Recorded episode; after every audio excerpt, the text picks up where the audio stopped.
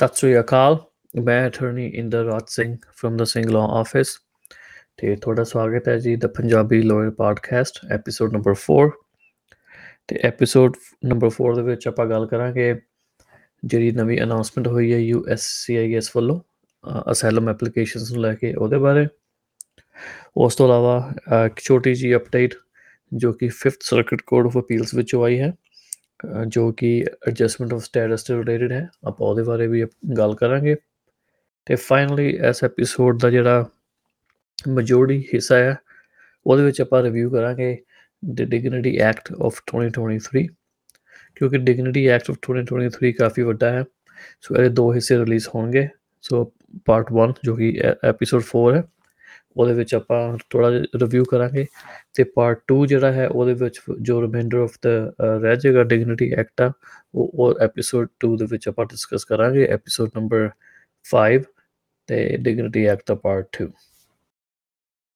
ਤੇ ਐਪੀਸੋਡ ਸ਼ੁਰੂ ਕਰਨ ਤੋਂ ਪਹਿਲਾਂ ਛੋਟੀ ਜਿਹੀ ਰਿਕੁਐਸਟ ਜੇ ਤੁਸੀਂ ਸਾਡੇ ਪੋਡਕਾਸਟ ਨੂੰ ਹਜੇ ਤੱਕ ਸਬਸਕ੍ਰਾਈਬ ਨਹੀਂ ਕੀਤਾ ਸੋ ਪਲੀਜ਼ ਤੁਸੀਂ ਸਾਡੇ ਪੋਡਕਾਸਟ ਨੂੰ ਫਾਲੋ ਕਰੋ ਸਬਸਕ੍ਰਾਈਬ ਕਰੋ। ਸਾਡਾ ਪੋਡਕਾਸਟ ਸਪੋਟੀਫਾਈ ਤੇ ਐਪਲ ਪੋਡਕਾਸਟ Amazon Music ਇਹਨਾਂ ਉੱਪਰ ਅਵੇਲੇਬਲ ਹੈ ਆਡੀਓ ਫਾਰਮੈਟ ਦੇ ਵਿੱਚ। ਸੋ ਤੁਸੀਂ ਸਾਨੂੰ Spotify, Samsung, Amazon Music ਤੇ Apple Podcast ਤੇ ਸਬਸਕ੍ਰਾਈਬ ਕਰ ਸਕਦੇ ਹੋ। ਤੇ ਤੁਸੀਂ ਸਾਡਾ YouTube ਚੈਨਲ @thesinglawoffice ਸਾਨੂੰ ਉੱਥੇ ਵੀ ਤੁਸੀਂ ਫਾਲੋ ਕਰੋ ਸਬਸਕ੍ਰਾਈਬ ਕਰੋ। ਤੇ ਇਸ ਤੋਂ ਇਲਾਵਾ ਜੀ ਜਿਨ੍ਹਾਂ ਨੇ ਸਾਨੂੰ ਫਾਲੋ ਕੀਤਾ ਹੈ, ਉਹਨਾਂ ਦਾ ਬਹੁਤ ਬਹੁਤ ਧੰਨਵਾਦ। YouTube ਦੇ ਉੱਪਰ ਕਾਫੀ ਅੱਛਾ ਰਿਸਪਾਂਸ ਆਇਆ ਹੈ ਪੋਡਕਾਸਟ ਦਾ। ਸੋ ਉਮੀਦ ਕਰਦੇ ਹਾਂ ਵੀ ਅੱਗੇ ਵੀ ਤੁਸੀਂ ਇਦਾਂ ਹੀ ਸਾਡੀ ਸਪੋਰਟ ਕਰਦੇ ਰਹੋਗੇ। ਤੇ ਜੇ ਤੁਹਾਨੂੰ ਸਾਡੇ ਐਪੀਸੋਡ ਪਸੰਦ ਨੇ ਇੱਕ ਹੋਰ ਰਿਕੁਐਸਟ ਹੈ ਜੀ ਕਿ ਤੁਸੀਂ ਪਲੀਜ਼ ਇਹਨਾਂ ਨੂੰ ਸ਼ੇਅਰ ਵੀ ਕਰੋ ਤਾਂ ਕਿ ਜਿਹੜੀ ਇਨਫੋਰਮੇਸ਼ਨ ਹੈ ਅ, ਵੱਧ ਤੋਂ ਵੱਧ ਲੋਕਾਂ ਤੱਕ ਪਹੁੰਚ ਸਕੇ। ਸਭ ਤੋਂ ਪਹਿਲਾਂ ਆਪਾਂ ਗੱਲਬਾਤ ਕਰਾਂਗੇ ਜੀ ਅਫਰਮੇਟਿਵ ਅਸਾਈਲਮ ਐਪਲੀਕੇਸ਼ਨ ਚੇਂਜਸ ਤੇ ਜੋ ਕਿ ਇਮੀਗ੍ਰੇਸ਼ਨ ਏਜੰਸੀ ਨੇ ਅਨਾਉਂਸ ਕੀਤੇ ਸੀ ਮਈ 31 2023 ਤੇ ਮੈਂ ਆਪਣੇ ਪਹਿਲੇ ਐਪੀਸੋਡ ਵਿੱਚ ਗੱਲ ਕੀਤੀ ਸੀ ਜੀ the difference between affirmative asylum application process and defensive asylum application process ਤੇ ਤੁਸੀਂ ਮੇਰਾ ਪਹਿਲਾ ਐਪੀਸੋਡ ਤੁਸੀਂ ਸੁਣ ਸਕਦੇ ਹੋ Spotify, Apple Podcast ਤੇ YouTube ਤੇ ਅਵੇਲੇਬਲ ਹੈ ਤੇ ਜੇ ਤੁਸੀਂ ਅਫਰਮੇਟਿਵ ਤੇ ਡਿਫੈਂਸਿਵ ਅਸਾਈਲਮ ਐਪਲੀਕੇਸ਼ਨ ਪ੍ਰੋਸੈਸ ਬਾਰੇ ਹੋਰ ਜਾਣਕਾਰੀ ਲੈਣਾ ਚਾਹੁੰਦੇ ਹੋ ਸੋ ਮੈਂ ਤੁਹਾਨੂੰ ਰეკਮੈਂਡ ਕਰਾਂਗਾ ਕਿ ਤੁਸੀਂ ਮੇਰਾ ਜੋ ਪਹਿਲਾ ਐਪੀਸੋਡ ਹੈ ਉਹਨੂੰ ਜ਼ਰੂਰ ਸੁਣੋ ਸੋ ਜਿਹੜੇ ਚੇਂਜਸ ਨੇ ਜੀ ਫਾਈਲਿੰਗ ਚੇਂਜਸ ਸਭ ਤੋਂ ਪਹਿਲਾਂ ਅਨਾਉਂਸ ਕੀਤੇ ਨੇ ਏਜੰਸੀ ਨੇ। ਸੋ ਪਹਿਲੇ ਕੀ ਹੁੰਦਾ ਸੀ ਜੀ ਕਿ ਪੂਰੇ ਅਮਰੀਕਾ ਦੇ ਵਿੱਚ ਸਿਰਫ ਇੱਕ ਹੀ ਸਰਵਿਸ ਸੈਂਟਰ ਸੀ, ਜੋ ਕਿ ਨਬਰਾਸਕਾ ਵਿੱਚ ਸੀ। ਸੋ ਜੇ ਤੁਸੀਂ ਆਪਣੀ ਅਸਾਈਲਮ ਐਪਲੀਕੇਸ਼ਨ ਇਮੀਗ੍ਰੇਸ਼ਨ ਏਜੰਸੀ ਕੋ ਫਾਈਲ ਕਰਦੇ ਸੀ, ਤਾਂ ਤੁਸੀਂ ਆਪਣੀ ਕੰਪਲੀਟ ਐਪਲੀਕੇਸ਼ਨ ਜਿਹੜੀ ਹੈ, ਉਹ ਤੁਸੀਂ ਨਬਰਾਸਕਾ ਸਰਵਿਸ ਸੈਂਟਰ ਵਿੱਚ ਭੇਜਦੇ ਸੀ। ਸੋ ਹੁਣ ਇਮੀਗ੍ਰੇਸ਼ਨ ਏਜੰਸੀਜ਼ ਨੇ ਨਬਰਾਸਕਾ ਸਰਵਿਸ ਸੈਂਟਰ ਤੋਂ ਇਲਾਵਾ ਦੋ ਹੋਰ ਲੌਕ ਬਾਕਸ ਲੋਕੇਸ਼ਨਸ ਜਿਹੜੀਆਂ ਨੇ ਉਹ ਖੋਲੀਆਂ ਨੇ ਤੇ ਜਿਹੜੀ ਉਹ ਲੌਕ ਬਾਕਸ ਲੋਕੇਸ਼ਨਸ ਨੇ, ਉਹ ਤੁਹਾਡੀ ਸਟੇਟ ਦੇ ਉੱਪਰ ਡਿਪੈਂਡ ਹੋਣਗੀਆਂ ਵੀ ਉਹ ਤੁਸੀਂ ਜਿਹੜਾ ਲੌਕ ਬਾਕਸ ਜਿਹੜਾ ਵੀ ਤੁਸੀਂ ਕਿਹੜੇ ਲੌਕ ਬਾਕਸ ਤੇ ਆਪਣੀ ਐਪਲੀਕੇਸ਼ਨ ਨੂੰ ਸੈਂਡ ਕਰਨਾ ਹੈ। ਤੇ ਜੇ ਤੁਸੀਂ ਫਲੋਰੀਡਾ ਜਾਂ ਟੈਕਸਸ ਵਿੱਚ ਰਹਿੰਦੇ ਹੋ, ਤੁਹਾਡੀ ਲੌਕ ਬਾਕਸ ਲੋਕੇਸ਼ਨ ਹੋਏਗੀ ਜੀ ਡੈਲਸ ਟੈਕਸਸ ਤੇ ਜੇ ਤੁਸੀਂ ਕਿਸੇ ਹੋਰ ਸਟੇਟ ਵਿੱਚ ਰਹਿੰਦੇ ਹੋ ਇਨਕਲੂਡਿੰਗ ਕੈਲੀਫੋਰਨੀਆ ਤੇ ਤੁਹਾਡੀ ਲੌਕ ਬਾਕਸ ਲੋਕੇਸ਼ਨ ਹੋਏਗੀ ਜੀ ਸ਼ਿਕਾਗੋ ਇਲੀਨੋਏ ਸੋ ਬਹੁਤ ਜ਼ਰੂਰੀ ਹੈ ਕਿ ਤੁਸੀਂ ਜਿਹੜੀ ਐਪਲੀਕੇਸ਼ਨ ਆਪਣੀ ਹੁਣ ਇਮੀਗ੍ਰੇਸ਼ਨ ਅਫਰਮੇਟਿਵ ਐਪਲੀਕੇਸ਼ਨ ਅਸਾਈਲਮ ਦੀ ਤੁਸੀਂ ਜਿਹੜੀ ਲਾਣੀ ਹੈ, ਉਹ ਤੁਸੀਂ ਸਹੀ ਲੌਕ ਲੌਕ ਬਾਕਸ ਤੇ ਭੇਜਣੀ ਹੈ। ਜੇ ਤੁਸੀਂ ਨਬਰਾਸਕਾ ਸਰਵਿਸ ਸੈਂਟਰ ਤੇ ਭੇਜੋਗੇ so as as of right now immigration agency ਕਹਿੰਦੀ ਹੈ ਕਿ ਅਸੀਂ ਉਹ ਐਪਲੀਕੇਸ਼ਨਾਂ ਵੀ ਐਕਸੈਪਟ ਕਰਾਂਗੇ, ਪਰ ਤੁਹਾਡਾ ਪ੍ਰੋਸੈਸ ਉਹਨਾਂ ਹੀ ਡਿਲੇ ਹੋ ਜਾਣਾ ਬਿਕਾਜ਼ ਉਹ ਪਹਿਲੇ ਸਰਵਿਸ ਸੈਂਟਰ ਤੋਂ ਫਿਰ ਤੁਹਾਡੇ ਜਿਹੜਾ ਲੌਕ ਬਾਕਸ ਜਿੱਥੇ ਜਾਣੀ ਚਾਹੀਦੀ ਸੀ, ਪਹਿਲੇ ਉੱਥੇ ਭੇਜਣਗੇ ਤੇ ਉਸ ਤੋਂ ਬਾਅਦ ਤੁਹਾਡਾ ਜਿਹੜਾ ਪ੍ਰੋਸੈਸ ਸ਼ੁਰੂ ਹੋਏਗਾ। ਸੋ ਮੇਕ ਸ਼ੋਰ ਕਿ ਆਪਣੀ ਐਪਲੀਕੇਸ਼ਨ ਫਾਈਲ ਕਰਨ ਤੋਂ ਪਹਿਲਾਂ ਤੁਸੀਂ ਮੇਕ ਸ਼ੋਰ ਕਰੋ ਕਿ ਤੁਹਾਡੀ ਲੌਕ ਬਾਕਸ ਲੋਕੇਸ਼ਨ ਕਿਹੜੀ ਹੈ ਤੇ ਤੁਸੀਂ ਆਪਣੀ ਐਪਲੀਕੇਸ਼ਨ ਜੇ ਤੁਸੀਂ ਬਾਈ ਮੇਲ ਫਾਈਲ ਕਰ ਰਹੇ ਹੋ, ਤੇ ਤੁਸੀਂ ਉਹਨੂੰ ਸਹੀ ਲੋਕੇਸ਼ਨ ਤੇ ਭੇਜੋ। ਤੁਸੀਂ ਹਜੇ ਵੀ ਆਪਣੀ ਐਪਲੀਕੇਸ਼ਨ ਆਨਲਾਈਨ ਫਾਈਲ ਕਰ ਸਕਦੇ ਹੋ। ਸੋ ਜੇ ਤੁਸੀਂ ਆਪਣੀ ਐਪਲੀਕੇਸ਼ਨ ਬਾਈ ਮੇਲ ਨਹੀਂ ਫਾਈਲ ਕਰਨਾ ਚਾਹੁੰਦੇ, ਤੁਸੀਂ ਆਪਣੀ ਜਿਹੜੀ ਅਸਾਈਲਮ ਐਪਲੀਕੇਸ਼ਨ ਹੈ ਅਫਰਮੇਟਿਵ ਅਸਾਈਲਮ ਐਪਲੀਕੇਸ਼ਨ ਤੁਸੀਂ ਉਹਨੂੰ ਆਨਲਾਈਨ ਫਾਈਲ ਕਰ ਸਕਦੇ ਹੋ। ਇਸ ਤੋਂ ਇਲਾਵਾ ਜੀ ਇਮੀਗ੍ਰੇਸ਼ਨ ਏਜੰਸੀ ਨੇ ਜਿਹੜਾ ਫਾਰਮ I-589 ਜੋ ਕਿ ਅਸਾਈਲਮ ਐਪਲੀਕੇਸ਼ਨ ਵਾਸਤੇ ਯੂਜ਼ ਕੀਤਾ ਜਾਂਦਾ ਹੈ, ਉਹਨੂੰ ਇਹਨਾਂ ਨੇ ਚੇਂਜ ਕਰ ਦਿੱਤਾ ਹੈ। ਸੋ ਉਹਦੀ ਰਿਵੀਜ਼ਨ ਡੇਟ ਜਿਹੜੀ ਹੈਗੀ ਹੈ ਜੀ, ਉਹ ਹੈਗੀ ਹੁਣ ਮਾਰਚ 1 2023 ਸੋ ਸਟਾਰਟਿੰਗ ਜੁਲਾਈ 31 2023 ਉਸ ਤੋਂ ਬਾਅਦ ਜਿਹੜਾ ਮਾਰਚ 1 2023 ਵਾਲਾ ਰਿਵਾਈਜ਼ਡ ਫਾਰਮ ਹੈਗਾ ਹੈ, ਸਿਰਫ ਉਹੀ ਐਕਸੈਪਟ ਹੋਏਗਾ, ਜੋ ਅਕਤੂਬਰ 2022 ਵਾਲਾ ਰਿਵਾਈਜ਼ ਫਾਰਮ ਸੀ I-589 ਉਹਨੂੰ ਆਟੋਮੈਟਿਕਲੀ ਸਰਵਿਸ ਨੇ ਰਿਜੈਕਟ ਕਰਨਾ ਸ਼ੁਰੂ ਕਰ ਦੇਣਾ ਹੈ। ਸੋ ਰეკਮੈਂਡਡ ਪ੍ਰੈਕਟਿਸ ਇਹੀ ਹੈ ਕਿ ਤੁਸੀਂ ਜਿਹੜਾ ਨਵਾਂ ਫਾਰਮ ਰਿਲੀਜ਼ ਹੋਇਆ ਹੈ, ਉਹਨੂੰ ਯੂਜ਼ ਕਰੋ। ਪਰ ਤੁਸੀਂ ਜੁਲਾਈ 31 ਤੋਂ ਪਹਿਲਾਂ ਪੁਰਾਣਾ ਫਾਰਮ ਵੀ ਯੂਜ਼ ਕਰ ਸਕਦੇ ਹੋ ਸਰਵਿਸ ਨੂੰ ਐਕਸੈਪਟ ਕਰੇਗੀ। ਪਰ ਜੁਲਾਈ 31 2023 ਤੋਂ ਬਾਅਦ ਸਿਰਫ ਨਵਾਂ ਫਾਰਮ ਜੋ ਕਿ ਮਾਰਚ 1 2023 ਐਡੀਸ਼ਨ ਡੇਟ ਹੈ, ਸਿਰਫ ਉਹੀ ਐਕਸੈਪਟ ਹੋਏਗਾ, ਬਾਕੀ ਪੁਰਾਣੇ ਫਾਰਮ ਆਟੋਮੈਟਿਕਲੀ ਸਰਵਿਸ ਨੇ ਰਿਜੈਕਟ ਕਰ ਦੇਣੇ ਨੇ। ਉਸ ਤੋਂ ਇਲਾਵਾ ਜੇ ਤੁਸੀਂ ਤੁਹਾਡੀ ਐਪਲੀਕੇਸ਼ਨ ਦੇ ਵਿੱਚ ਤੁਹਾਡੀ ਸਪਾਊਸ ਜਾਂ ਬੱਚੇ ਵੀ ਅਮਰੀਕਾ ਵਿੱਚ ਸੀ ਤੁਸੀਂ ਉਹਨਾਂ ਨੂੰ ਇਨਕਲੂਡ ਕਰਦੇ ਸੀ ਤੇ ਉਹ ਯੈਸ ਬਾਕਸ ਤੋਂ ਬਾਅਦ ਲੈਂਗੁਏਜ ਸੀ ਕਿ ਤੁਸੀਂ ਉਹਨਾਂ ਦੀ ਇੱਕ ਐਕਸਟਰਾ ਫੋਟੋ ਪੇਜ ਨੰਬਰ 9 ਤੇ ਲਾ ਕੇ ਤੇ ਐਕਸਟਰਾ ਕਾਪੀ ਭੇਜਣੀ ਹੁੰਦੀ ਸੀ। ਸੋ ਉਹ ਲੈਂਗੁਏਜ ਜਿਹੜੀ ਹੈ ਉਹ ਡਿਲੀਟ ਹੋ ਗਈ ਹੈ। ਸੋ ਗੋਇੰਗ ਫੋਰਵਰਡ ਨਵੇਂ ਫਾਰਮ ਦੇ ਮੁਤਾਬਿਕ ਸਾਨੂੰ ਐਕਸਟਰਾ ਕਾਪੀ ਪ੍ਰੋਡਿਊਸ ਕਰਨ ਦੀ ਲੋੜ ਨਹੀਂ ਹੈ ਕਿ ਤੇ ਨਾ ਹੀ ਤੁਹਾਨੂੰ ਪਾਸਪੋਰਟ ਸਾਈਜ਼ ਫੋਟੋ ਲਾਉਣ ਦੀ ਲੋੜ ਹੈ ਆਪਣੀ ਸਪਾਊਸ ਦੀ ਜਾਂ ਬੱਚਿਆਂ ਦੀ। ਇਸ ਤੋਂ ਇਲਾਵਾ ਜਿਹੜੀ ਤੁਹਾਡੀ ਆਪਣੀ ਜਿਹੜਾ ਪ੍ਰਿੰਸੀਪਲ ਬੈਨੀਫੀਸ਼ੀਅਰੀ ਐਪਲੀਕੈਂਟ ਹੈ, ਉਹਨਾਂ ਨੂੰ ਵੀ ਹੁਣ ਪਾਸਪੋਰਟ ਸਾਈਜ਼ ਫੋਟੋ ਲਾਉਣ ਦੀ ਲੋੜ ਨਹੀਂ ਹੈਗੀ। ਜਿਹੜਾ ਪੇਜ 9 ਹੈ ਜਿਹੜਾ ਫੋਟੋ ਵਾਲਾ ਜਿਹੜਾ ਬਾਕਸ ਸੀ ਉਹ ਰਿਮੂਵ ਕਰ ਦਿੱਤਾ ਹੈ ਫਾਰਮ ਚੋਂ so there is no more need to file your asylum application with a passport size picture ਤੇ ਹੁਣ ਇਹ ਵੀ ਨਹੀਂ ਲੋੜ ਹੈਗੀ ਵੀ ਤੁਸੀਂ ਐਕਸਟਰਾ ਕਾਪੀਆਂ ਭੇਜਣ ਦੀ ਅਸਾਈਲਮ ਐਪਲੀਕੇਸ਼ਨ ਦੀ ਸੋ ਜੋ ਪ੍ਰੋਸੈਸ ਪਹਿਲੇ ਸੀ ਉਹ ਐ ਸੀ ਕਿ ਇੱਕ ਤੁਹਾਡੀ origignal ਸਾਈਨ ਕੀਤੀ ਹੋਈ ਅਸਾਈਲਮ ਐਪਲੀਕੇਸ਼ਨ ਪਲੱਸ ਉਹਦੀਆਂ ਦੋ ਕਾਪੀਆਂ ਹੋਰ ਸੋ ਟੋਟਲ ਤਿੰਨ ਕਾਪੀਆਂ ਉਸ ਤੋਂ ਇਲਾਵਾ ਜੇ ਤੁਹਾਡੀ ਸਪਾਊਸ ਜਾਂ ਬੱਚੇ ਸੀ so for spouse and plus each child ਤੁਹਾਨੂੰ ਇੱਕ ਇੱਕ ਐਕਸਟਰਾ ਕਾਪੀ ਹੋਰ ਨਾਲ ਭੇਜਣੀ ਪੈਣੀ ਸੀ। ਸੋ ਐਗਜ਼ਾਮਪਲ ਮੰਨ ਲਓ ਕਿ ਜੇ ਕੋਈ ਆਪਣੀ ਅਸਾਈਲਮ ਐਪਲੀਕੇਸ਼ਨ ਲਾ ਰਿਹਾ ਹੈ ਤੇ ਉਹਦੇ ਨਾਲ ਉਹਦੀ ਪਤਨੀ ਤੇ ਇੱਕ ਬੱਚਾ ਹੈ ਸੋ ਇਨ ਟੋਟਲ ਉਹਨਾਂ ਨੇ ਪੰਜ ਅਸਾਈਲਮ ਐਪਲੀਕੇਸ਼ਨਸ ਭੇਜਣੀਆਂ ਸੀ। ਇੱਕ origignal ਤੇ ਦੋ ਕਾਪੀਜ਼ origignal ਦੀਆਂ, ਜੋ ਕਿ ਪ੍ਰਾਇਮਰੀ ਐਪਲੀਕੈਂਟ ਹੈ ਉਹਦੀਆਂ ਪਲੱਸ ਇੱਕ ਐਕਸਟਰਾ ਕਾਪੀ ਉਹਦੀ ਵਾਈਫ ਦੀ ਤੇ ਉਸ ਤੋਂ ਬਾਅਦ ਇੱਕ ਐਕਸਟਰਾ ਕਾਪੀ ਉਹਦੇ ਬੱਚੇ ਦੀ। ਸੋ ਟੋਟਲ ਪੰਜ ਕਾਪੀਸ ਭੇਜਣੀਆਂ ਪੈਂਦੀਆਂ ਸੀ। ਹੁਣ ਇਮੀਗ੍ਰੇਸ਼ਨ ਏਜੰਸੀ ਕਹਿ ਰਹੀ ਹੈ ਕਿ ਗੋਇੰਗ ਫੋਰਵਰਡ ਸਿਰਫ ਇੱਕ ਹੀ ਕਾਪੀ ਤੁਸੀਂ ਭੇਜਣੀ ਹੈ, ਤੁਹਾਨੂੰ ਮਲਟੀਪਲ ਕਾਪੀਸ ਕਰਨ ਦੀ ਲੋੜ ਨਹੀਂ ਹੈ। ਹੁਣ ਆਪਾਂ ਗੱਲ ਕਰਾਂਗੇ ਜੀ ਜਿਹੜੀ 5th circuit court of appeals ਵੱਲੋਂ ਰੂਲਿੰਗ ਆਈ ਹੈ ਕੇਸ ਦਾ ਨਾਮ ਹੈਗਾ ਜੀ ਐਲ ਦਾਖਲੀ ਵਰਸਸ ਗਾਰਲੈਂਡ ਤੇ according to L ਦਾਖਲੀ court 5th circuit ਨੇ ਇਹ ਕਿਹਾ ਹੈ ਕਿ ਜਿਹੜੀ ਡਿਸਕ੍ਰਿਸ਼ਨਰੀ ਐਪਲੀਕੇਸ਼ਨਸ ਹੁੰਦੀਆਂ ਨੇ for example adjustment of status family based petitions I130 work based petitions like I29 I40 ਜਿਹੜੀ ਡਿਸਕ੍ਰਿਸ਼ਨਰੀ ਪਟੀਸ਼ਨਸ ਨੇ, ਜੋ ਕਿ ਏਜੰਸੀ ਆਪਣੇ ਡਿਸਕ੍ਰਿਸ਼ਨ ਤੇ ਡਿਨਾਈ ਕਰ ਸਕਦੀ ਹੈ, ਉਹ ਏਜੰਸੀ ਦੇ ਡਿਨਾਇਲ ਤੋਂ ਬਾਅਦ ਡਾਇਰੈਕਟਲੀ ਤੁਸੀਂ ਉਸ ਡਿਸੀਜਨ ਦੀ ਜਿਹੜੀ ਅਪੀਲ ਹੈ, ਤੁਸੀਂ ਫੈਡਰਲ ਕੋਰਟ ਵਿੱਚ ਫਾਈਲ ਨਹੀਂ ਕਰ ਸਕਦੇ। ਕਿਉਂਕਿ according to the statutory scheme ਜਿਹੜੇ ਕਾਂਗਰਸ ਦੇ ਲਾਅ ਨੇ, ਉਹ ਇਹ ਕਹਿੰਦੇ ਨੇ ਕਿ ਤੁਸੀਂ ਜਿਹੜੀ ਡਿਸਕ੍ਰਿਸ਼ਨਰੀ ਡਿਨਾਇਲ ਨੇ, ਪਹਿਲੇ ਤੁਸੀਂ ਜਿਹੜੀ ਉਹਦੀ ਐਡਮਿਨਿਸਟ੍ਰੇਟਿਵ ਰੈਮੇਡੀਜ਼ ਹੁੰਦੀਆਂ ਨੇ, ਉਹ ਸਾਰੀ ਤੁਹਾਨੂੰ ਐਗਜ਼ੌਸਟ ਕਰਨੀਆਂ ਪੈਣੀਆਂ ਨੇ। ਆਮ ਸਿੰਪਲ ਭਾਸ਼ਾ ਵਿੱਚ ਇਹਦਾ ਮਤਲਬ ਇਹ ਹੈ ਕਿ ਜਦੋਂ ਤੁਹਾਡੀ ਡਿਸਕ੍ਰਿਸ਼ਨਰੀ ਐਪਲੀਕੇਸ਼ਨ ਜਿਵੇਂ ਕਿ I130 I485 I29 I40 you know ਕੋਈ ਵੀ ਜੋ ਡਿਸਕ੍ਰਿਸ਼ਨਰੀ ਇਮੀਗ੍ਰੇਸ਼ਨ ਏਜੰਸੀ ਦੀ ਐਪਲੀਕੇਸ਼ਨ ਡਿਨਾਈ ਹੋ ਜਾਂਦੀ ਹੈ, ਤੁਸੀਂ ਉਹਦਾ ਡਿਨਾਇਲ ਡਾਇਰੈਕਟਲੀ ਅਪੀਲ ਨਹੀਂ ਕਰ ਸਕਦੇ। ਉਹ ਪਹਿਲੇ ਤੁਹਾਨੂੰ ਜਿਹੜਾ ਇਹਨਾਂ ਦਾ ਏਏਓ ਆਫਿਸ ਹੈਗਾ ਆ ਏਜੰਸੀ ਦਾ ਪਹਿਲੇ ਉੱਥੇ ਤੁਹਾਨੂੰ ਅਪੀਲ ਫਾਈਲ ਕਰਨੀ ਪੈਣੀ ਹੈ। ਜੇ ਉਸ ਤੋਂ ਬਾਅਦ ਵੀ ਡਿਨਾਇਲ ਆ ਜਾਂਦਾ ਹੈ, ਤੁਹਾਨੂੰ ਫਿਰ ਜਿਹੜਾ ਹੈ ਪ੍ਰੋਸੈਸ ਹੈ ਸਾਰਾ, ਇਹ ਤੁਹਾਨੂੰ immigration court and then board of immigration appeals ਦੇ ਰਾਹੀਂ ਤੁਹਾਨੂੰ ਸਾਰਾ ਐਡਰੈਸ ਕਰਨਾ ਪੈਣਾ ਹੈ। ਤੇ ਜੇ ਇਮੀਗ੍ਰੇਸ਼ਨ ਕੋਰਟ ਤੇ ਉਸ ਤੋਂ ਬਾਅਦ ਫਿਰ ਬੋਰਡ ਆਫ ਇਮੀਗ੍ਰੇਸ਼ਨ ਅਪੀਲ ਵੀ ਤੁਹਾਡੇ ਹੱਕ 'ਚ ਫੈਸਲਾ ਨਹੀਂ ਸੁਣਾਉਂਦਾ, ਉਸ ਤੋਂ ਬਾਅਦ ਜਾ ਕੇ ਤੁਸੀਂ ਪਟੀਸ਼ਨ ਪਾ ਸਕਦੇ ਹੋ ਫੈਡਰਲ ਕੋਰਟ ਦੇ ਵਿੱਚ ਏਜੰਸੀ ਦੇ ਡਿਸੀਜਨ ਦੇ ਰਿਵਿਊ ਬਾਰੇ। ਸੋ ਇਹਦੇ ਨਾਲ ਹੋਣਾ ਕੀ ਹੈ ਜੀ? ਇਹਦੇ ਨਾਲ ਟਾਈਮ ਲਾਈਨ ਥੋੜੀ ਵਧਾਤੀ ਹੈ ਇਹਨਾਂ ਨੇ। ਜਿਹੜਾ ਕੰਮ ਡਿਨਾਇਲ ਤੋਂ ਬਾਅਦ ਹੋ ਸਕਦਾ ਸੀ ਡਾਇਰੈਕਟਲੀ ਸਾਲ 2 ਸਾਲ ਦੇ ਵਿੱਚ, ਉਹ ਤੁਸੀਂ ਆਈ ਮੀਨ ਐਸਟੀਮੇਟਡ 7 ਤੋਂ 8 10 ਹਫ਼ਤੇ ਲੱਗ ਸਕਦੇ ਨੇ। ਸੋ ਜਿਨ੍ਹਾਂ ਲੋਕਾਂ ਉੱਪਰ ਲਾਗੂ ਹੋਏਗਾ 5th ਸਰਕਟ ਦੇ ਵਿੱਚ, ਉਹਨਾਂ ਨੂੰ ਪੋਟੈਂਸ਼ੀਅਲੀ ਗ੍ਰੀਨ ਕਾਰਡ ਤੋਂ ਬਿਨਾ ਤੇ ਵਰਕ ਪਰਮਿਟ ਤੋਂ ਬਿਨਾ ਰਹਿਣਾ ਪੈ ਸਕਦਾ ਹੈ। ਜਦ ਤੱਕ ਕਿ ਉਹ ਬੀਆਈਏ ਦੇ ਕੋਲੋਂ ਸਾਰਾ ਪ੍ਰੋਸੈਸ ਐਗਜ਼ੌਸਟ ਕਰਕੇ ਫੈਡਰਲ ਕੋਰਟ ਦੇ ਵਿੱਚ ਪਟੀਸ਼ਨ ਨਹੀਂ ਪਾਉਂਦੇ and even then federal court ਉਹਨਾਂ ਦੀ ਪਟੀਸ਼ਨ ਫੇਰ ਵੀ ਡਿਨਾਈ ਕਰ ਸਕਦਾ ਹੈ।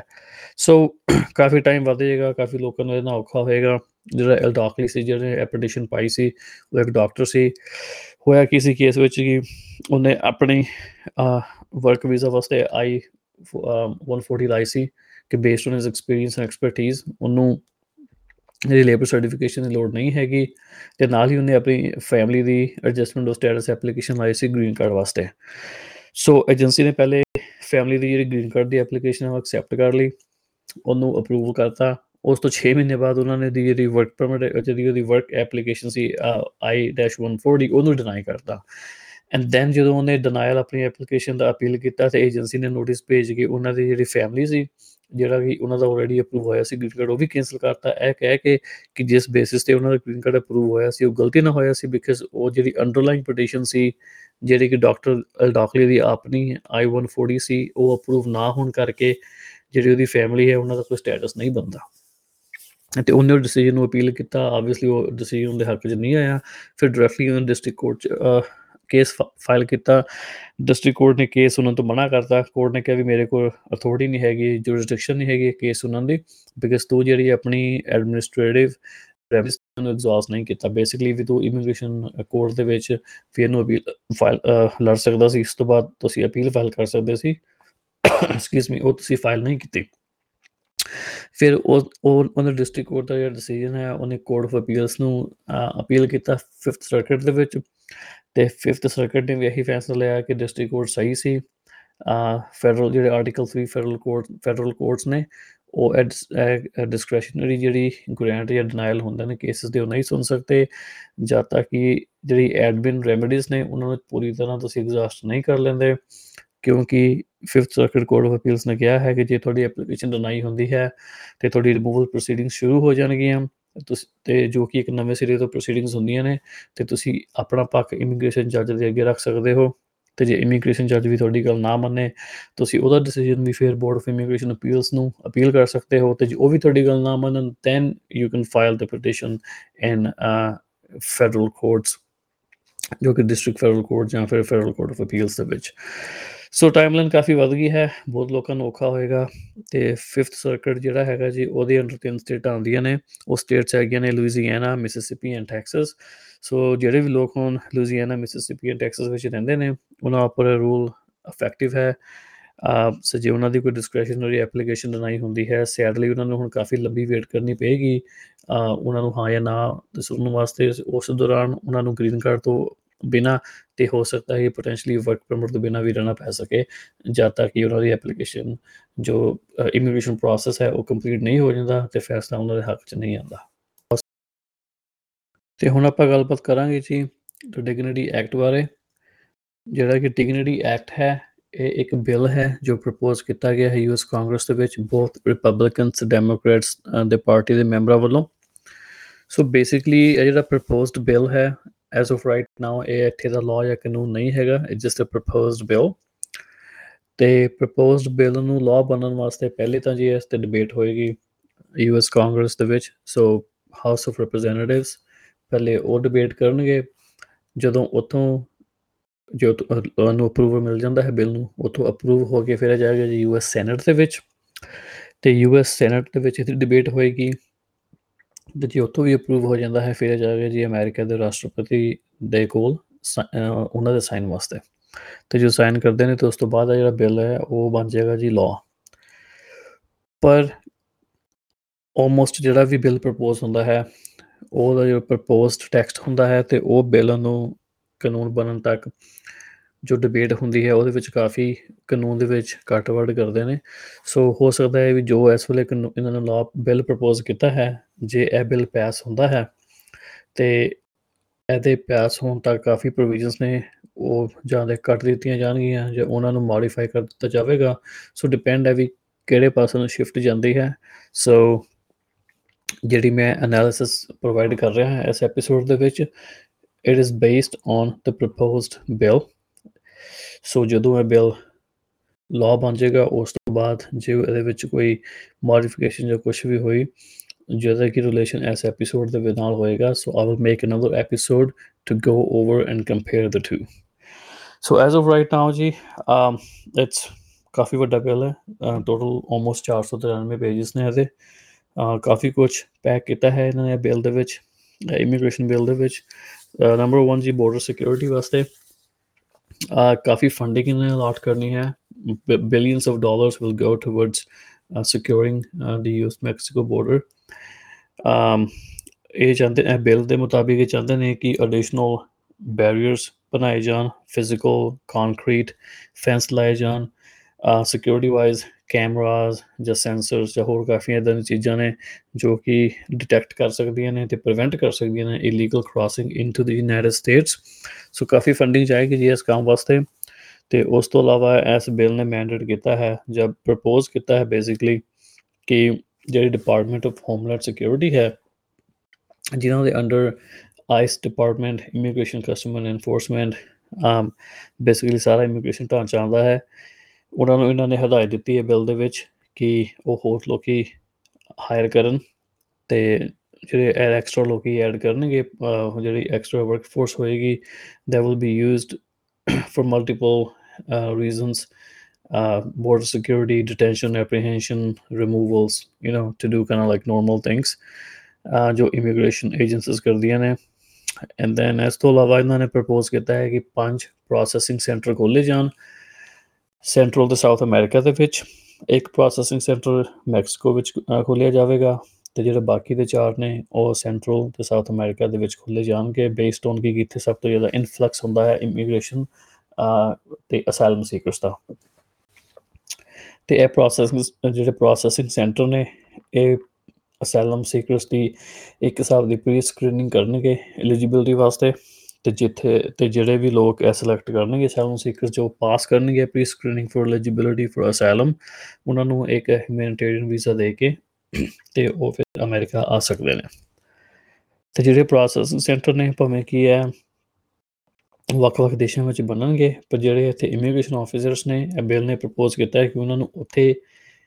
ਪਰਸਨਲੀ ਸਰਵ ਕਰਨ ਦੀ ਲੋੜ ਨਹੀਂ ਹੈਗੀ। ਬੇਸਿਕਲੀ ਕਿ ਉਹ ਅਮਰੀਕਾ ਵਿੱਚ ਆਪਣੇ ਆਫਿਸ ਵਿੱਚੋਂ ਹੀ ਪ੍ਰੀ ਸਕਰੀਨਿੰਗ ਕਰ ਸਕਦੇ ਨੇ। And then they can send that information over to the processing centres ਤੇ ਫਿਰ ਜਿਹੜੇ ਪ੍ਰੋਸੈਸਿੰਗ ਸੈਂਟਰ ਨੇ ਅੱਗੇ ਇਨਫੋਰਮੇਸ਼ਨ ਡਿਸੈਮੀਨੇਟ ਕਰ ਸਕਦੇ ਨੇ। ਸੋ ਜਿਹੜੇ ਅਮਰੀਕਨ ਆਫੀਸਰਸ ਨੇ ਉਹਨਾਂ ਨੂੰ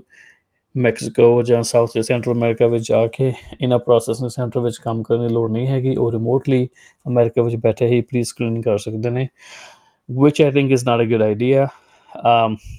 because ਜਦੋਂ ਤੁਸੀਂ ਕਿਸੇ ਦੀ ਅਸਾਈਲਮ ਸੀਕਰਸ ਦੀ ਤੁਸੀਂ ਇਨਟੇਕ ਜਾਂ ਇੰਟਰਵਿਊ ਲੈਂਦੇ ਹੋ ਜੇ ਇਹ ਵੀਡੀਓ ਕਾਨਫਰੰਸ ਵੀ ਕਰਨਗੇ it's not the same thing because personally you get to see the person you know demeanour candour ਕਾਫੀ ਕੁਛ ਹੈ ਜੋ ਤੁਸੀਂ ਅਬਜ਼ਰਵ ਕਰ ਸਕਦੇ ਹੋ ਜੋ ਸ਼ਾਇਦ ਵੀਡੀਓ ਵਿੱਚ ਲੈਗ ਹੋ ਜਾਵੇ ਜਾਂ ਨਾ ਆਵੇ ਡਿਪੈਂਡਿੰਗ ਇਹ ਕਨੈਕਸ਼ਨ ਕਿਵੇਂ ਦਾ ਹੋਏਗਾ internet uh, within this office and the processing center. So I don't think that's a good idea, but that's what's being proposed in this bill. ਤੇ ਇਸ ਤੋਂ ਇਲਾਵਾ ਜੀ ਜਿਹੜੀ ਡਿਪਾਰਟਮੈਂਟ ਆਫ ਹੋਮਲੈਂਡ ਸਿਕਿਉਰਿਟੀ ਹੈ, ਇਸ ਬਿੱਲ ਨੇ ਪ੍ਰਪੋਜ਼ ਕੀਤਾ ਹੈ ਕਿ ਉਹ ਹਰ ਸਾਲ ਯੂਐਸ ਕਾਂਗਰਸ ਨੂੰ ਇੱਕ ਰਿਪੋਰਟ ਪ੍ਰੋਵਾਈਡ ਕਰਨਗੇ ਵੀ ਕਿਹੜੇ ਦੇਸ਼ਾਂ ਨੂੰ ਕਿੰਨੇ ਕਿੰਨੇ ਵੀਜ਼ੇ ਅਲਾਟ ਕੀਤੇ ਗਏ ਸੀ, ਉਹਨਾਂ ਵਿੱਚੋਂ ਕਿੰਨੇ ਲੋਕਾਂ ਨੂੰ ਨਾਨ ਇਮੀਗ੍ਰੈਂਟ ਵੀਜ਼ਾ ਮਿਲੇ ਸੀ, ਜਿਵੇਂ ਕਿ visitor business you know things of this sort ਤੇ ਉਹਨਾਂ ਵਿੱਚੋਂ ਕਿਹੜੇ ਲੋਕੀ ਵਾਪਸ ਗਏ, ਕਿੰਨਾ ਲੋਕਾਂ ਦੀ ਓਵਰਸਟੇ ਹੋਈ ਜਾਂ ਕਿੰਨਾ ਲੋਕਾਂ ਨੇ ਫਿਰ ਓਵਰਸਟੇ ਤੋਂ ਬਾਅਦ ਜਾਂ ਇੱਥੇ ਆਉਣ ਤੋਂ ਬਾਅਦ ਸਟੇਟਸ ਚੇਂਜ ਕੀਤਾ। ਸੋ ਉਹ ਜਿਹੜੀ ਓਵਰਸਟੇ ਹੈ, ਉਹ ਕਿਹੜੇ ਕਿਹੜੇ ਕਿਹੜੇ ਦੇਸ਼ਾਂ ਦੀ, ਕਿੰਨੀ ਪਰਸੈਂਟੇਜ ਹੈ, ਕਿੰਨੇ ਲੋਕ ਨੇ,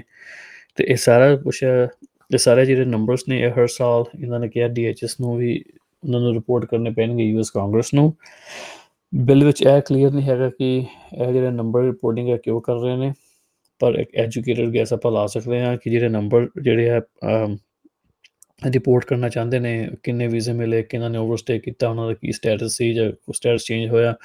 ਬੇਸਿਕਲੀ ਜਿਹੜਾ ਇਹ ਡਾਟਾ ਹੈ ਫਿਊਚਰ ਵਿੱਚ ਲਾਈਕਲੀ ਇਹ ਯੂਜ਼ ਕਰਨਗੇ ਜਾਂ ਤਾਂ ਉਹਨਾਂ ਦੇਸ਼ਾਂ ਦੇ ਵੀਜ਼ੇ ਘਟਾਣਗੇ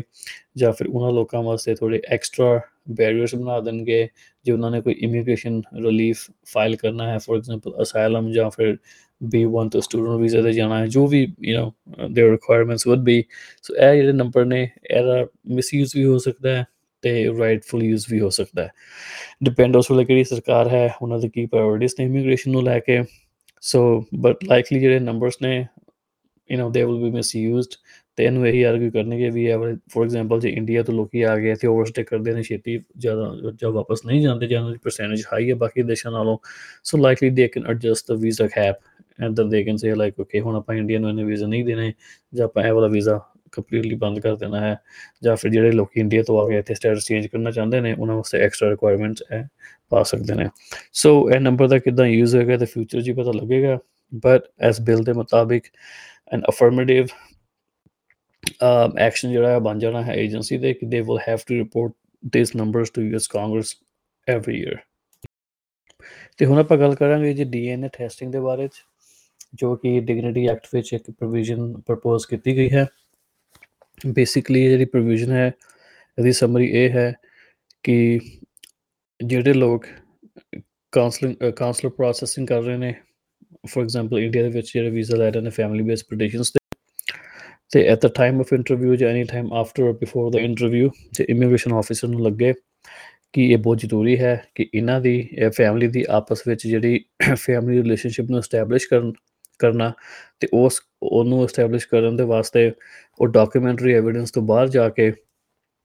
ਆ ਡੀਐਨਏ ਟੈਸਟਿੰਗ ਦੀ ਮੰਗ ਕਰ ਸਕਦੇ ਨੇ ਤੇ ਉਹ ਡੀਐਨਏ ਟੈਸਟ ਕਰਵਾਉਣਾ ਹੀ ਪਏਗਾ। ਜੇ ਤੁਸੀਂ ਡੀਐਨਏ ਟੈਸਟ ਦੇ ਤੋਂ ਮਨਾ ਕਰਦੇ ਹੋ ਤੇ ਪ੍ਰਜ਼ੂਮ ਕਰ ਸਕਦੀ ਹੈ ਇਮੀਗ੍ਰੇਸ਼ਨ ਆਫੀਸਰ ਪ੍ਰਜ਼ੂਮ ਕਰ ਸਕਦਾ ਹੈ ਕਿ ਤੁਹਾਡੀ ਆਪਸ ਵਿੱਚ ਜਿਹੜੀ ਫੈਮਿਲੀ ਰਿਲੇਸ਼ਨਸ਼ਿਪ ਜੋ ਤੁਸੀਂ ਕਲੇਮ ਕਰ ਰਹੇ ਹੋ ਕਿ ਹੈ ਫੋਰ ਐਗਜ਼ਾਮਪਲ ਕਿ ਮੇਰੀ ਮਾਂ ਆ ਜਾਂ ਮੇਰਾ ਪਿਓ ਜਾਂ ਮੇਰਾ ਮੁੰਡਾ ਜਾਂ ਮੇਰੀ ਕੁੜੀ ਹੈ ਉਹ ਜਿਹੜੀ ਫਿਰ ਪ੍ਰਜ਼ੂਮ ਕਰ ਸਕਦੇ ਨੇ ਕਿ ਉਹ ਰਿਲੇਸ਼ਨਸ਼ਿਪ ਐਗਜ਼ਿਸਟ ਨਹੀਂ ਕਰਦੀ। ਸੋ ਬਿਕਾਜ਼ ਉਹਨਾਂ ਨੂੰ ਪਹਿਲੇ ਉਹਨਾਂ ਨੂੰ ਸ਼ੱਕ ਹੈ, ਕਹਿ ਲਵੋ ਤੇ ਜਾਂ ਫਿਰ ਆਪਣੀ ਸੈਟੀਸਫੈਕਸ਼ਨ ਵਾਸਤੇ ਜੇ ਉਹਨਾਂ ਨੂੰ ਲੱਗੇ ਕਿ ਨੈਸੈਸਰੀ ਹੈ, ਤੇ ਉਹ ਡੀਐਨਏ ਟੈਸਟ ਦੀ ਮੰਗ ਕਰ ਸਕਦੇ ਨੇ ਤੇ ਅਕੋਰਡਿੰਗ ਟੂ ਦਿਸ ਬਿਲ ਜੇ ਤੁਸੀਂ ਡੀਐਨਏ ਟੈਸਟ ਦੇਣ ਤੋਂ ਮਨਾ ਕਰਦੇ ਹੋ, ਤਾਂ ਲਾਈਕਲੀ ਤੁਹਾਡੀ ਪਟੀਸ਼ਨ ਡਿਨਾਈ ਵੀ ਹੋ ਸਕਦੀ ਹੈ। ਸੋ ਤੁਹਾਨੂੰ ਵੀਜ਼ਾ ਵੀ ਡਿਨਾਈ ਹੋ ਸਕਦਾ ਹੈ। ਸੋ ਕਾਫੀ ਇੰਪੋਰਟੈਂਟ ਹੈ ਜੀ ਹੈ ਕਿ ਸਾਨੂੰ ਕਾਫੀ ਕੁਐਸਚਨਸ ਵੀ ਆਉਂਦੇ ਨੇ ਡੀਐਨਏ ਟੈਸਟਿੰਗ ਦੇ ਬਾਰੇ ਚ, ਜਿਨ੍ਹਾਂ ਦੀ ਫੈਮਿਲੀਜ਼ ਇੰਡੀਆ ਤੋਂ ਪ੍ਰੋਸੈਸ ਹੋ ਰਹੀਆਂ ਨੇ। ਸੋ ਇਟਸ ਵੈਰੀ ਇੰਪੋਰਟੈਂਟ ਛੋਟਾ ਜਿਹਾ ਪ੍ਰੋਵੀਜ਼ਨ ਹੈ, ਪਰ ਕਾਫੀ ਇਹਦਾ ਇੰਪੈਕਟ ਹੋ ਸਕਦਾ ਹੈ। ਤੇ ਹੁਣ ਆਪਾਂ ਗੱਲ ਕਰਾਂਗੇ ਜੀ ਇਲੀਗਲ ਰੀਐਂਟਰੀ ਦੀ। ਫਰਸਟ ਆਫ ਆਲ ਜੋ ਇਸ ਵੇਲੇ ਕਾਨੂੰਨ ਹੈ as of right now the law is ਕਿ ਜੇ ਕੋਈ ਡਿਪੋਰਟ ਹੋਣ ਤੋਂ ਬਾਅਦ ਜਾਂ ਅਮਰੀਕਾ ਤੋਂ ਕੱਢੇ ਜਾਣ ਤੋਂ ਬਾਅਦ ਦੁਬਾਰਾ ਇਲੀਗਲ ਰੀਐਂਟਰ ਕਰਨ ਦੀ ਕੋਸ਼ਿਸ਼ ਕਰਦਾ ਹੈ, ਤੇ ਉਹਨਾਂ ਨੂੰ 2 ਸਾਲ ਤੱਕ ਦੀ ਜੇਲ੍ਹ ਹੋ ਸਕਦੀ ਹੈ। ਪਰ ਡਿਗਨਿਟੀ ਐਕਟ ਵਿੱਚ ਇਹ ਪ੍ਰਪੋਜ਼ ਕੀਤਾ ਗਿਆ ਕਿ ਜੇ ਕੋਈ ਡਿਪੋਰਟ ਹੋਣ ਤੋਂ ਬਾਅਦ ਜਾਂ ਇਥੋਂ ਜਿਹਨੂੰ ਕੱਢਿਆ ਹੋਵੇ ਜਾਂ ਫਿਰ ਜਿਹਨੂੰ ਐਡਮਿਸ਼ਨ ਡਿਨਾਈ ਹੋਈ ਹੋਵੇ। ਜੇ ਉਹਦੀ ਉਹ ਡੈਪੋਰਟੇਸ਼ਨ ਤੋਂ ਬਾਅਦ ਜਾਂ ਐਕਸਕਲੂਜਨ ਤੋਂ ਬਾਅਦ ਉਹ ਦੁਬਾਰਾ ਇਲੀਗਲ ਤਰੀਕੇ ਦੇ ਨਾਲ ਰੀਐਂਟਰ ਕਰਨ ਦੀ ਕੋਸ਼ਿਸ਼ ਕਰਦਾ ਅਮਰੀਕਾ ਦੇ ਵਿੱਚ, ਤੇ ਉਹਨੂੰ ਸਿਵਲ ਫਾਈਨ ਦੇ ਨਾਲ ਨਾਲ 10 ਸਾਲ ਤੱਕ ਦੀ ਸਜ਼ਾ ਹੋ ਸਕਦੀ ਹੈ। ਤੇ ਜੇ ਕੋਈ ਤਿੰਨ ਵਾਰ ਅਮਰੀਕਾ ਤੋਂ ਡਿਪੋਰਟ ਹੋ ਚੁੱਕਾ ਹੈ, ਤੇ ਫਿਰ ਦੁਬਾਰਾ ਇਲੀਗਲ ਤਰੀਕੇ ਨਾਲ ਰੀਐਂਟਰ ਕਰਨ ਦੀ ਕੋਸ਼ਿਸ਼ ਕਰਦਾ ਹੈ, ਤੇ ਉਹਨੂੰ 20 ਸਾਲ ਤੱਕ ਦੀ ਸਜ਼ਾ ਹੋ ਸਕਦੀ ਹੈ। ਸੋ ਪਹਿਲੇ ਸਜ਼ਾ ਜੋ ਇਸ ਵੇਲੇ ਸਜ਼ਾ ਹੈ ਜੀ, ਉਹ ਹੈਗੀ ਸਿਰਫ 2 ਸਾਲ ਦੀ, ਪਰ ਅੰਡਰ ਦਿਸ ਡਿਗਨਿਟੀ ਐਕਟ ਜੇ ਕੋਈ ਫੜਿਆ ਜਾਂਦਾ ਹੈ, ਦੁਬਾਰਾ ਰੀਐਂਟਰ ਕਰਦੇ ਆ ਡਿਪੋਰਟ ਹੋਣ ਤੋਂ ਬਾਅਦ ਪਹਿਲੀ ਵਾਰ ਜੇ ਰੀਐਂਟਰ ਕਰਦੇ ਨੇ ਡਿਪੋਰਟ ਹੋਣ ਤੋਂ ਬਾਅਦ ਤੋਂ 10 ਸਾਲ ਤੱਕ ਦੀ ਸਜ਼ਾ ਹੋ ਸਕਦੀ ਹੈ ਤੇ ਜੇ ਕੋਈ ਤਿੰਨ ਵਾਰ ਡਿਪੋਰਟ ਹੋ ਚੁੱਕਾ ਹੈ ਜਾਂ ਤਿੰਨ ਵਾਰ ਜਾਂ ਤਿੰਨ ਵਾਰ ਤੋਂ ਜ਼ਿਆਦਾ ਰਿਪੋਰਟ ਹੋ ਚੁੱਕਾ ਹੈ ਤੇ ਫਿਰ ਦੁਬਾਰਾ ਰੀਐਂਟਰ ਕਰਨ ਦੀ ਕੋਸ਼ਿਸ਼ ਕਰਦੇ ਨੇ ਇਲੀਗਲ ਤਰੀਕੇ ਦੇ ਨਾਲ, ਤਾਂ ਉਹਨਾਂ ਨੂੰ 20 ਸਾਲ ਦੀ ਸਜ਼ਾ ਹੋ ਸਕਦੀ ਹੈ। ਤੇ ਉਹਦੇ ਸਜ਼ਾ ਦੇ ਨਾਲ ਨਾਲ ਉਹਨਾਂ ਨੂੰ ਫਾਈਨ ਵੀ ਸਿਵਲ ਫਾਈਨ ਵੀ ਪਾ ਸਕਦੀ ਹੈ ਸਰਕਾਰ, ਜੇ ਦੋਵੇਂ ਲਾ ਸਕਦੀ ਹੈ ਫਾਈਨ ਵੀ ਲਾ ਸਕਦੀ ਹੈ ਤੇ ਸਜ਼ਾ ਵੀ ਪਾ ਸਕਦੀ ਹੈ। Maximum punishment first time 10 years 3 or more times 20 years so ਇਹ ਡਿਗਨਿਟੀ ਐਕਟ ਦੀ ਪ੍ਰੋਵੀਜ਼ਨ ਹੈ, ਬਹੁਤ ਜ਼ਿਆਦਾ ਪਨਿਸ਼ੇਬਲ ਹੈ। So again it's a attempt by the government ਵੀ ਲੋਕੀ ਘਟ ਆਣ ਜਾਂ ਜਿਹਨਾਂ ਨੂੰ ਇੱਕ ਵਾਰੀ ਕਰਤਾ ਦੁਬਾਰਾ ਨਾ ਆਣ ਸੋ 2 ਸਾਲ ਇਜ਼ ਨਥਿੰਗ ਬੇਸਿਕਲੀ ਇਹ ਹੈ ਤਾਂ ਫਿਰ ਵੀ ਕਾਫੀ ਟਾਈਮ ਹੈ, ਪਰ ਜਦੋਂ ਆਪਾਂ ਨੂੰ 10 ਸਾਲ ਜਾਂ 20 ਸਾਲ ਦੇ ਨਾਲ ਕੰਪੇਅਰ ਕਰਦੇ ਹਾਂ, ਤਾਂ 2 ਸਾਲ ਕੁਝ ਵੀ ਨਹੀਂ ਲੱਗਦਾ। ਸੋ ਅਗੇਨ ਜਿਹੜੀ ਇਹ ਜ਼ਿਆਦਾ ਪਨਿਸ਼ਮੈਂਟ ਇਹਨਾਂ ਨੇ ਵਧਾਉਣ ਦੀ ਕੋਸ਼ਿਸ਼ ਕੀਤੀ ਹੈ, ਇਸ ਡਾਇਰੈਕਟ ਮੈਸੇਜ ਟੂ ਪੀਪਲ ਕਿ ਜੇ ਤੁਹਾਨੂੰ ਕੋਈ ਤੋਂ ਡਿਪੋਰਟ ਕਰਤਾ ਹੈ, ਜੇ ਤੁਸੀਂ ਲੀਗਲ ਤਰੀਕੇ ਨਾਲ ਜਾਂ ਪਰੋਲ ਲੈ ਕੇ ਨਹੀਂ ਆਉਂਦੇ ਤੇ ਤੁਹਾਨੂੰ 10 ਸਾਲ ਤੱਕ ਦੀ ਜੇਲ੍ਹ ਵੀ ਕੱਟਣੀ ਪੈ ਸਕਦੀ ਹੈ ਜੇ ਤੁਸੀਂ ਤਿੰਨ ਵਾਰ ਤੋਂ ਬਾਅਦ ਵੀ ਨਹੀਂ ਮੁੜੇ ਤੇ ਫਿਰ ਤੁਹਾਨੂੰ 20 ਸਾਲ ਤੱਕ ਦੀ ਜੇਲ੍ਹ ਵੀ ਅਮਰੀਕਾ 'ਚ ਕੱਟਣੀ ਪੈ ਸਕਦੀ ਹੈ ਤੇ ਉਸ ਤੋਂ ਬਾਅਦ ਫਿਰ ਤੁਹਾਨੂੰ ਵਾਪਸ ਹੀ ਭੇਜਣਗੇ, ਇੱਥੇ ਰਹਿਣ ਦੀ ਕੋਈ ਪਰਮਿਸ਼ਨ ਨਹੀਂ ਹੋਏਗੀ। ਸੋ ਇਹ ਸੀ ਜੀ ਐਪੀਸੋਡ ਨੰਬਰ 4 ਤੇ ਇਹਦੇ ਵਿੱਚ ਆਪਾਂ ਗੱਲਬਾਤ ਕੀਤੀ ਹੈ ਜੀ ਡਿਗਨਿਟੀ ਐਕਟ ਬਾਰੇ and little bit updates about asylum application changes ਜੋ ਅਨਾਉਂਸ ਕੀਤੇ ਸੀ ਇਮੀਗ੍ਰੇਸ਼ਨ ਏਜੰਸੀ ਨੇ। ਹਜੇ ਕਾਫੀ ਕੁਝ ਰਹਿੰਦਾ ਜੀ ਡਿਗਨਿਟੀ ਐਕਟ ਦਾ ਰਿਵਿਊ ਕਰਨ ਵਾਸਤੇ। ਤੇ ਉਹ ਆਪਾਂ ਨੈਕਸਟ ਐਪੀਸੋਡ ਐਪੀਸੋਡ ਨੰਬਰ 5 ਵਿੱਚ ਮੈਂ ਡਿਸਕਸ ਕਰਾਂਗਾ the best of the dignity act ਤੇ ਮੈਂ I will release the next episode before June 3rd basically Sunday ਤੋਂ ਪਹਿਲਾਂ ਪਹਿਲਾਂ I won't I won't wait for another week to release another episode because ਕਾਫੀ ਜ਼ਰੂਰੀ ਹੈ, ਇਹ ਡਿਗਨਿਟੀ ਐਕਟ ਤੇ ਰਿਵਿਊ ਕਰਨ ਵਾਸਤੇ ਵੀ। ਪਰ ਇਸ ਐਪੀਸੋਡ ਵਿੱਚ ਮੈਂ ਬੈਕਗ੍ਰਾਉਂਡ ਇਨਫੋਰਮੇਸ਼ਨ ਸ਼ੇਅਰ ਕਰਨਾ ਚਾਹੁੰਦਾ ਸੀ, ਜੋ ਕਿ ਸੋਸ਼ਲ ਮੀਡੀਆ ਉੱਪਰ ਲੋਕੀ ਨਹੀਂ ਡਿਸਕਸ ਕਰ ਰਹੇ, ਉਹ ਸਿਰਫ ਯੂ نو ਇੱਕੋ ਗੱਲ ਕਰੀ ਜਾ ਰਹੇ ਨੇ ਕਿ ਪੱਕੇ ਹੋ ਜਾਣਾ, ਪੱਕੇ ਹੋ ਜਾਣਾ, ਪਰ ਕਾਫੀ ਕੁਝ ਹੈ ਇਸ ਬਿੱਲ ਦੇ ਵਿੱਚ। ਤੋ ਉਹਦਾ ਪਤਾ ਹੋਣਾ ਵੀ ਜ਼ਰੂਰੀ ਹੈ। ਫੋਰ ਐਗਜ਼ਾਮਪਲ ਡੀਐਨਏ ਟੈਸਟਿੰਗ ਜਾਂ ਇਲੀਗਲ ਰੀਐਂਟਰੀ ਦੀ ਜੋ ਪਨਿਸ਼ਮੈਂਟ ਹੈ ਕਾਫੀ ਜ਼ਿਆਦਾ ਇਹਨਾਂ ਨੇ ਵਧਾਤੀ ਹੈ। ਸੋ ਇਹ ਚੀਜ਼ਾਂ ਦਾ ਲੋਕਾਂ ਨੂੰ ਪਤਾ ਹੋਣਾ ਵੀ ਬਹੁਤ ਜ਼ਰੂਰੀ ਹੈ। ਤੇ ਨੈਕਸਟ ਐਪੀਸੋਡ ਵਿੱਚ ਜਿਹੜਾ reminder of the dignity act ਉਹ ਡਿਸਕਸ ਕਰਾਂਗਾ ਮੈਂ ਮੇਨਲੀ ਕਿ ਅਸੈਲਮ ਰਿਫਾਰਮ ਜਿਹੜਾ ਹੈ ਐਸ ਬਿੱਲ ਦੇ ਹਿਸਾਬ ਦੇ ਨਾਲ ਉਹਦੇ ਉੱਪਰ ਅਸੈਲਮ ਪ੍ਰੋਸੈਸ ਉੱਪਰ ਕੀ ਅਸਰ ਪਵੇਗਾ। ਤੇ ਕਿਵੇਂ ਔਖਾ ਬਣੇਗਾ ਪ੍ਰੋਸੈਸ ਹੋਰ ਅਸਾਈਲਮ ਦਾ? ਅਮਰੀਕਾ ਦੇ ਵਿੱਚ ਇਸ ਬਿੱਲ ਦੇ ਮੁਤਾਬਿਕ ਤੇ ਇਸ ਤੋਂ ਇਲਾਵਾ ਗੁੱਡ ਨਿਊਜ਼ ਜਿਹੜੀ ਹੈਗੀ ਹੈ ਕਿ ਜਿਹੜੇ ਵੀਜ਼ਾ ਕੈਪਸ ਨੇ, ਉਹਨਾਂ ਦੀ ਰਿਡਕਸ਼ਨ ਜਿਹੜੀ ਹੋਏਗੀ ਤੇ ਜਿਹੜੇ ਨਵਾਂ ਵੀਜ਼ਾ ਇਹ ਬਣਾਉਣ ਲੱਗੇ ਨੇ ਅਗੇਨ ਜੋ ਪ੍ਰਪੋਜ਼ ਕਰ ਰਹੇ ਨੇ ਗੈਸਟ ਵੀਜ਼ਾ ਫॉर ਫੈਮਲੀਜ਼ ਉਹ ਵੀ ਇੱਕ ਵਧੀਆ ਕਦਮ ਹੈ ਤੇ ਜਿਹੜਾ ਕਿ ਕਾਫੀ ਚਰਚਾ ਵਿੱਚ ਹੈ ਸੋਸ਼ਲ ਮੀਡੀਆ ਦੇ ਵੀ ਲੋਕੀ ਪੱਕੇ ਹੋ ਜਾਣੇ ਨੇ ਜੋ ਕਿ 7 ਸਾਲ ਵਾਸਤੇ ਟਰੈਵਲ ਸਟੇਟਸ ਤੇ ਵਰਕ ਸਟੇਟਸ ਹੈ, ਉਹ ਕੀ ਹੈ ਤੇ ਉਹਦਾ ਨੈਕਸਟ ਸਟੈਪ ਕੀ ਹੋਏਗਾ 7 ਸਾਲ ਪੂਰੇ ਹੋਣ ਤੋਂ ਬਾਅਦ, ਉਹ ਸਾਰਾ ਕੁਝ ਮੈਂ ਡਿਸਕਸ ਕਰਾਂਗਾ ਜੀ ਐਪੀਸੋਡ ਨੰਬਰ 5 ਦੇ ਵਿੱਚ। So thank you for listening to Punjabi lawyer podcast ਮੈਂ Inderraj Singh from the Singh law office ਤੇ ਤੁਸੀਂ ਸਾਨੂੰ ਸਬਸਕ੍ਰਾਈਬ ਕਰੋ ਜੀ ਸਪੋਟੀਫਾਈ ਤੇ ਐਪਲ ਪੋਡਕਾਸਟ ਐਂਡ YouTube ਅਤੇ TikTok ਤੇ ਵੀ। ਤੇ ਇਹ ਸੀ ਐਪੀਸੋਡ ਨੰਬਰ 4 ਤੇ ਜਲਦੀ ਲੈ ਕੇ ਆਵਾਂਗੇ ਜੀ episode number 5 to discuss the reminder of the dignity act thank you